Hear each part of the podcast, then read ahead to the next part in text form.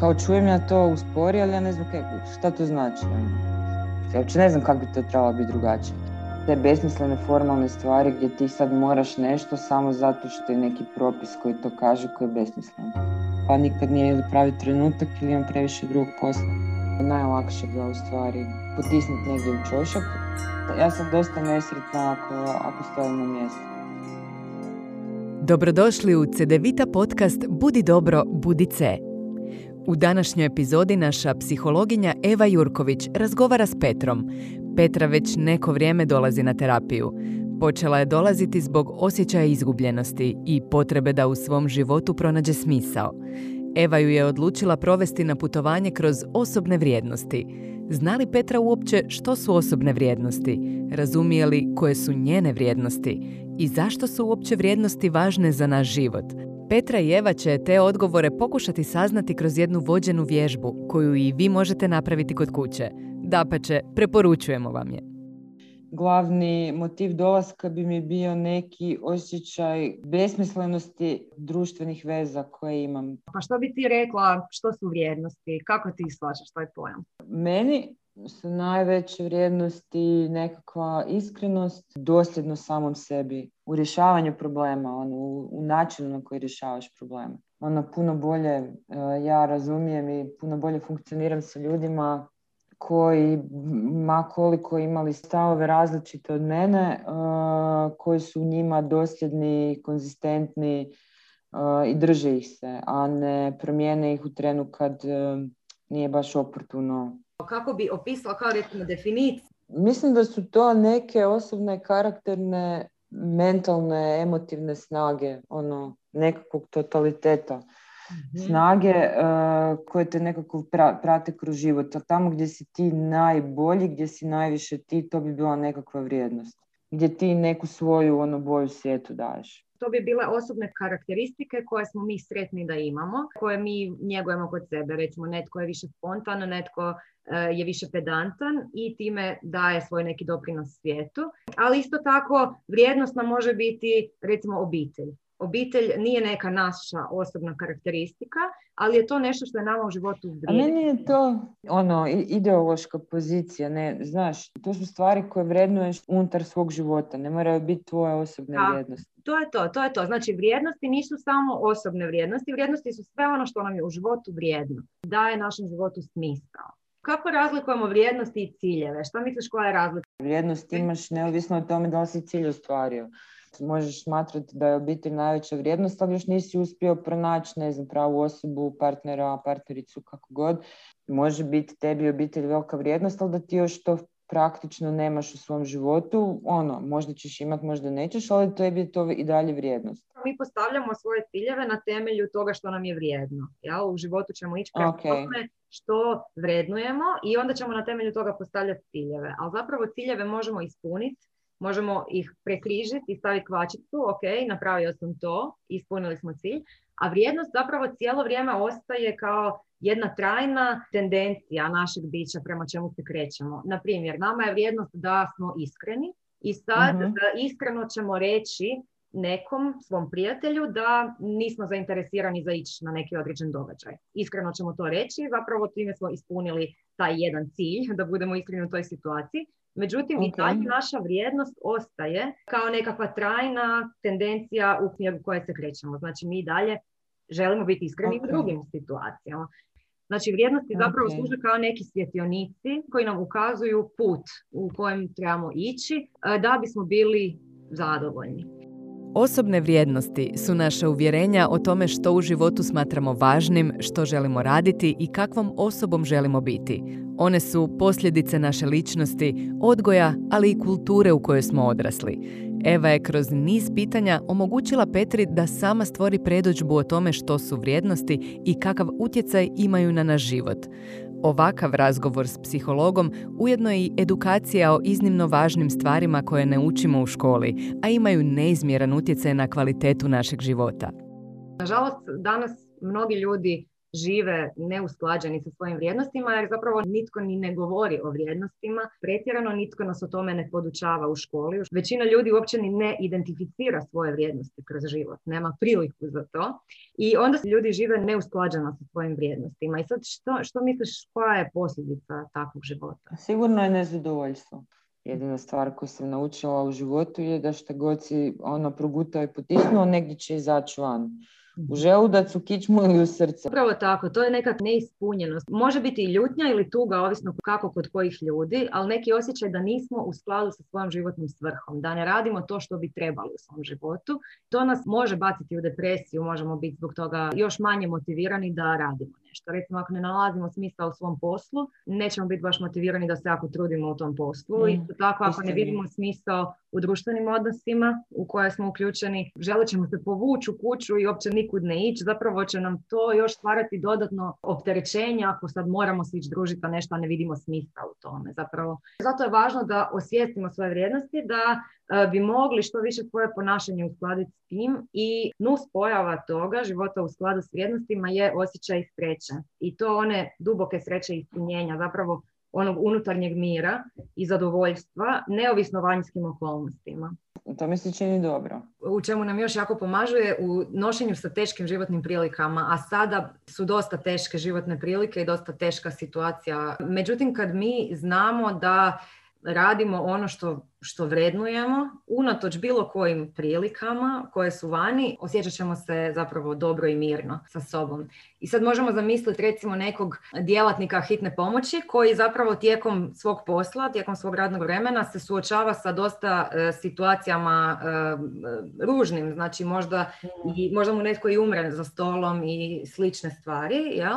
i nikad ne zna što ga čeka i što će taj dan biti. Ali on kad se vraća kući, ako to stvarno vrednuje znači spašavati živote, on će se osjećati dobro, on će zapravo biti zadovoljan jer će smatrati da je ispunio svoju svrhu taj dan. To je nekakav uvod recimo vrijednostima i zašto je uopće važno da identificiramo svoje vrijednosti, zašto bi svatko mm. trebao jedan put u životu sjesti i vidjeti ok, šta je meni stvarno važno, za šta ja želim davati svoj život, za šta se meni vrijedi ustajati ujutro, koja je poanta svega, jel? Iako postoji mnogo načina da osvijestimo vlastite vrijednosti, često nam je samima teško to i učiniti. Upravo iz tog razloga psiholozi raspolažu s nizom alata koji nam pomažu da učinimo upravo to.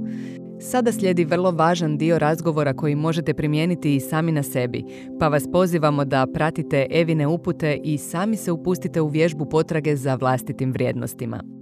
Da bi osvijestili svoje vrijednosti i uskladili svoje ponašanje s njima, tu nam može pomoći razgovor sa psihologom i tu nam mogu pomoći te različite vježbice koje imamo baš za tu svrhu. Pa evo, ja bih te sad pozvala da sudjeluješ u jednoj takvoj vježbi koja će biti kao jedna pričica. Znači, možeš zatvoriti oči, udobno se mhm. smjestiti na stolac Znači ja ću te voditi kroz priču, a ti pokušaj što jasnije zamisliti te slike, uživiti se u tu situaciju i onda u jednom trenutku ćeš trebati nešto zapisati na papir, pa ja ću ti tad to reći.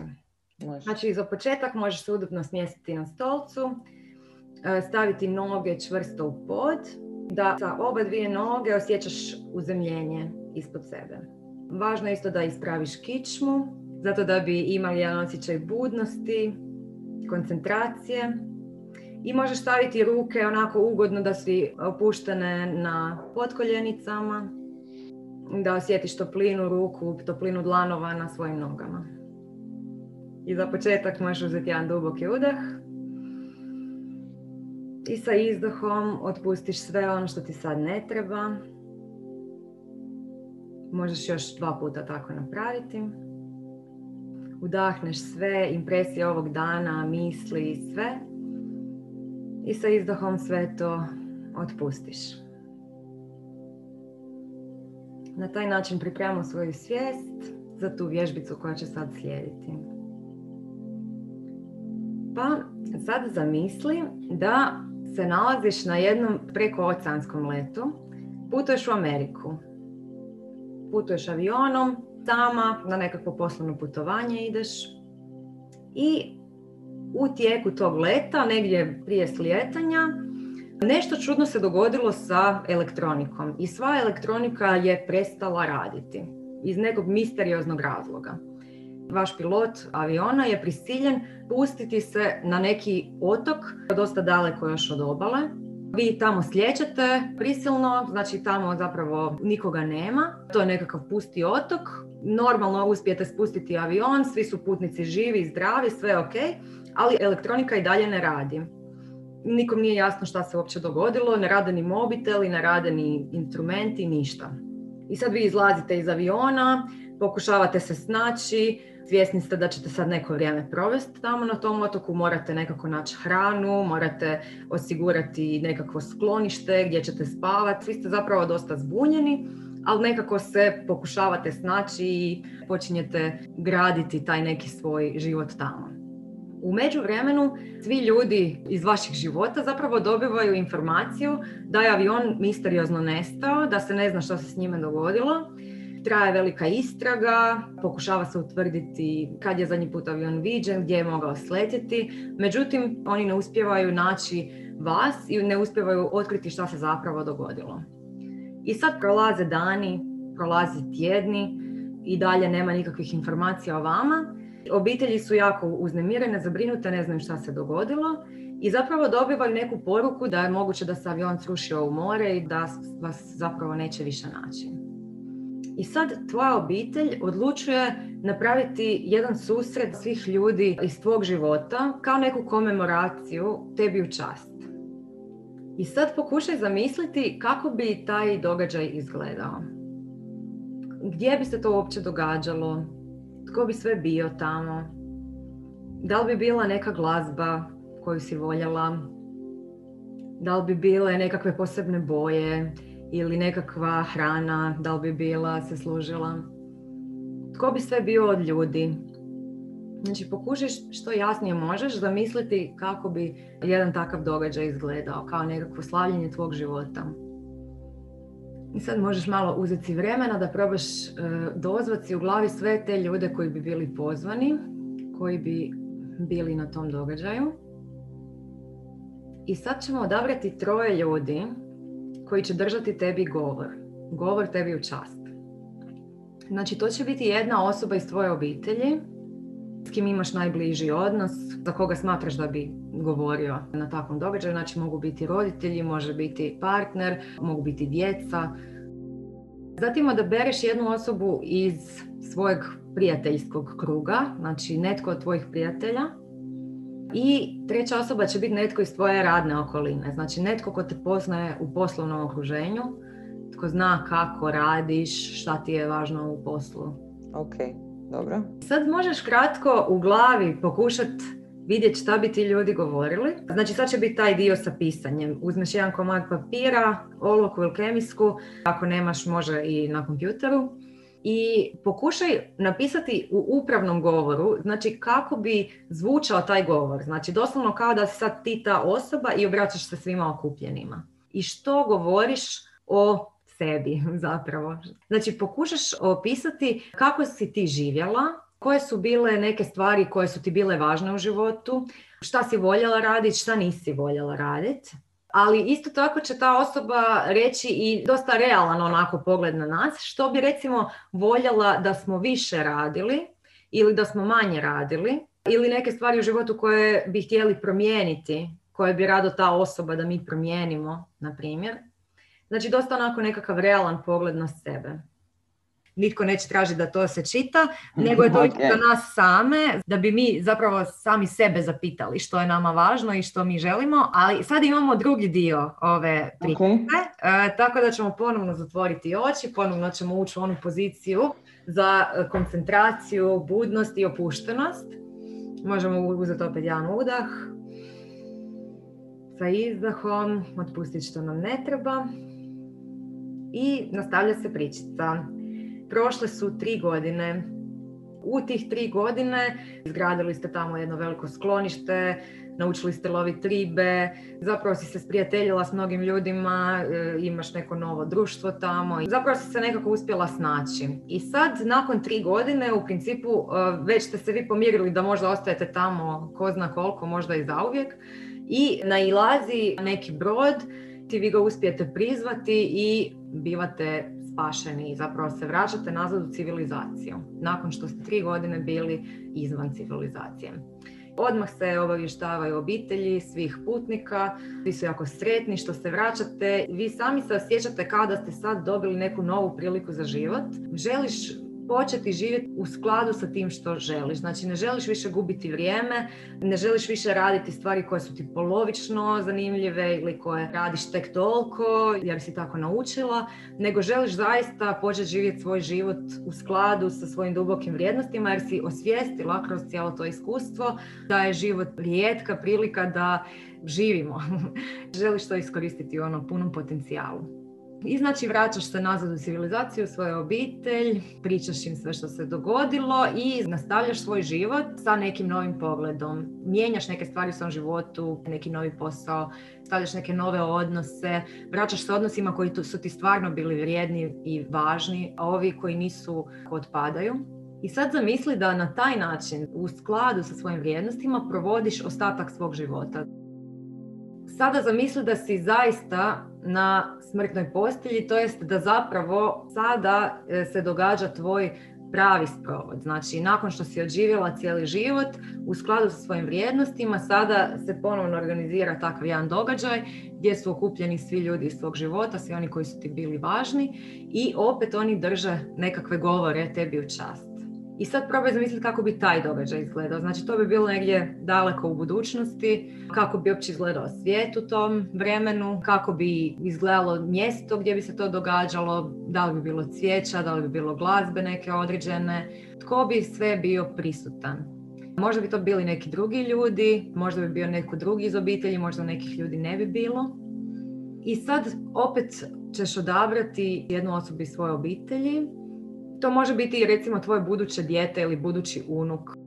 Jedna osoba iz tvog prijateljskog kruga i jedna osoba iz tvog radnog okruženja, s tim da to može biti neka nova osoba, nekog novog posla, nešto tome slično.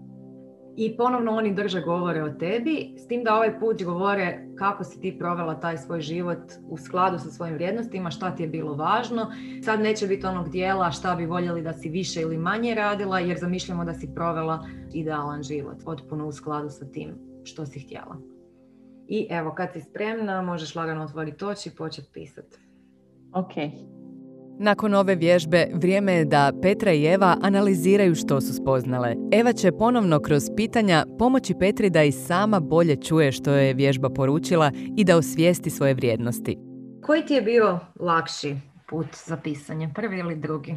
Bili su mi vrlo slični oba.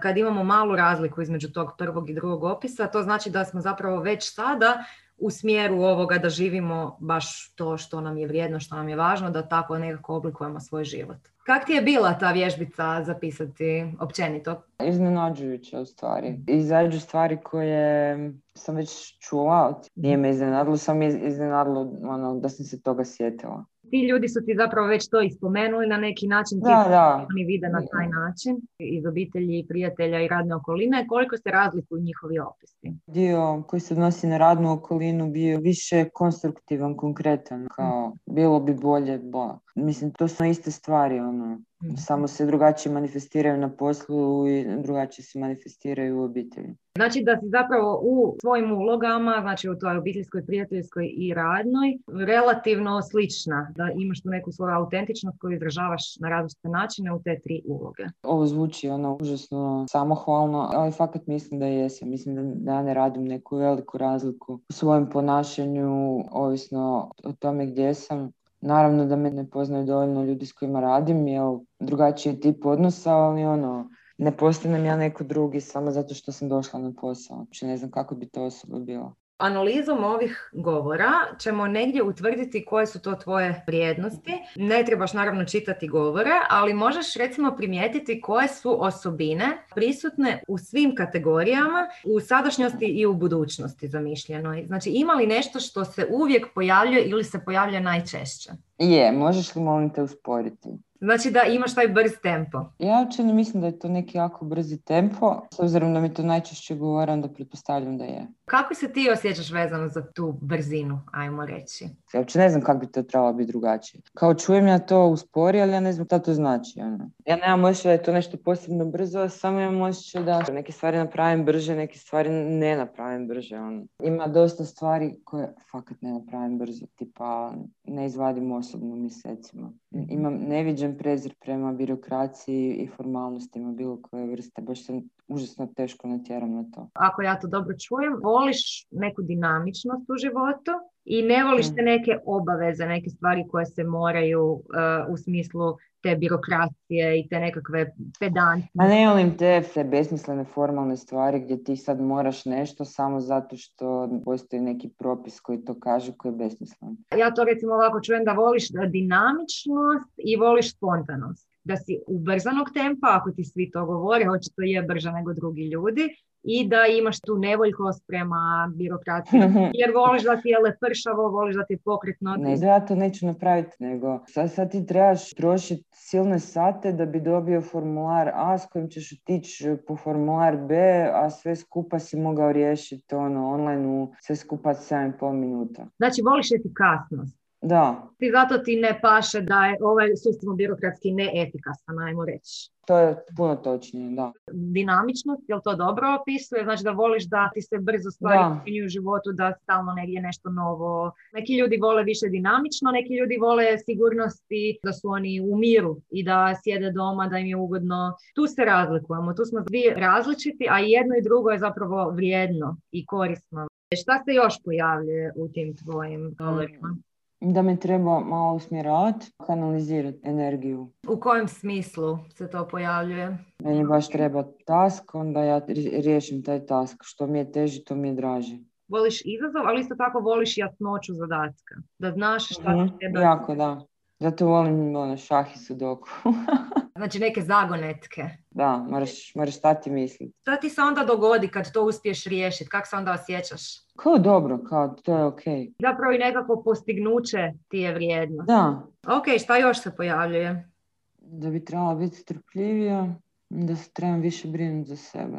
U sadašnjosti govorimo, jel? Jednom i drugom, ja u stvari ne vidim da bi sad to baš trebala previše mijenjati. Ti zapravo ne vidiš tu nekakvu brigu za sebe kao nešto što je tebi vrijedno i važno i što bi mm. htjela uvesti u svoj život. Kad si trebala kao zamisliti čim bi se vratila, sam si zamislila, ok, imam ja tu nekih svojih ideja koje nisam realizirala, to bi se trebala realizirati. Mm. Pa kao vratila bi se nazad i ono, izrealizirala te stvari koje već dugo želim pokrenuti, pa nikad nije ili pravi trenutak ili imam previše drugog posla. Vjeravala si se na poslovne ideje? Posao koji radim i stvari koje volim raditi su meni toliko bitne da mi je to jako teško sad razdvojiti na posao i na privatni život. Mislim, to je sve nekakav život.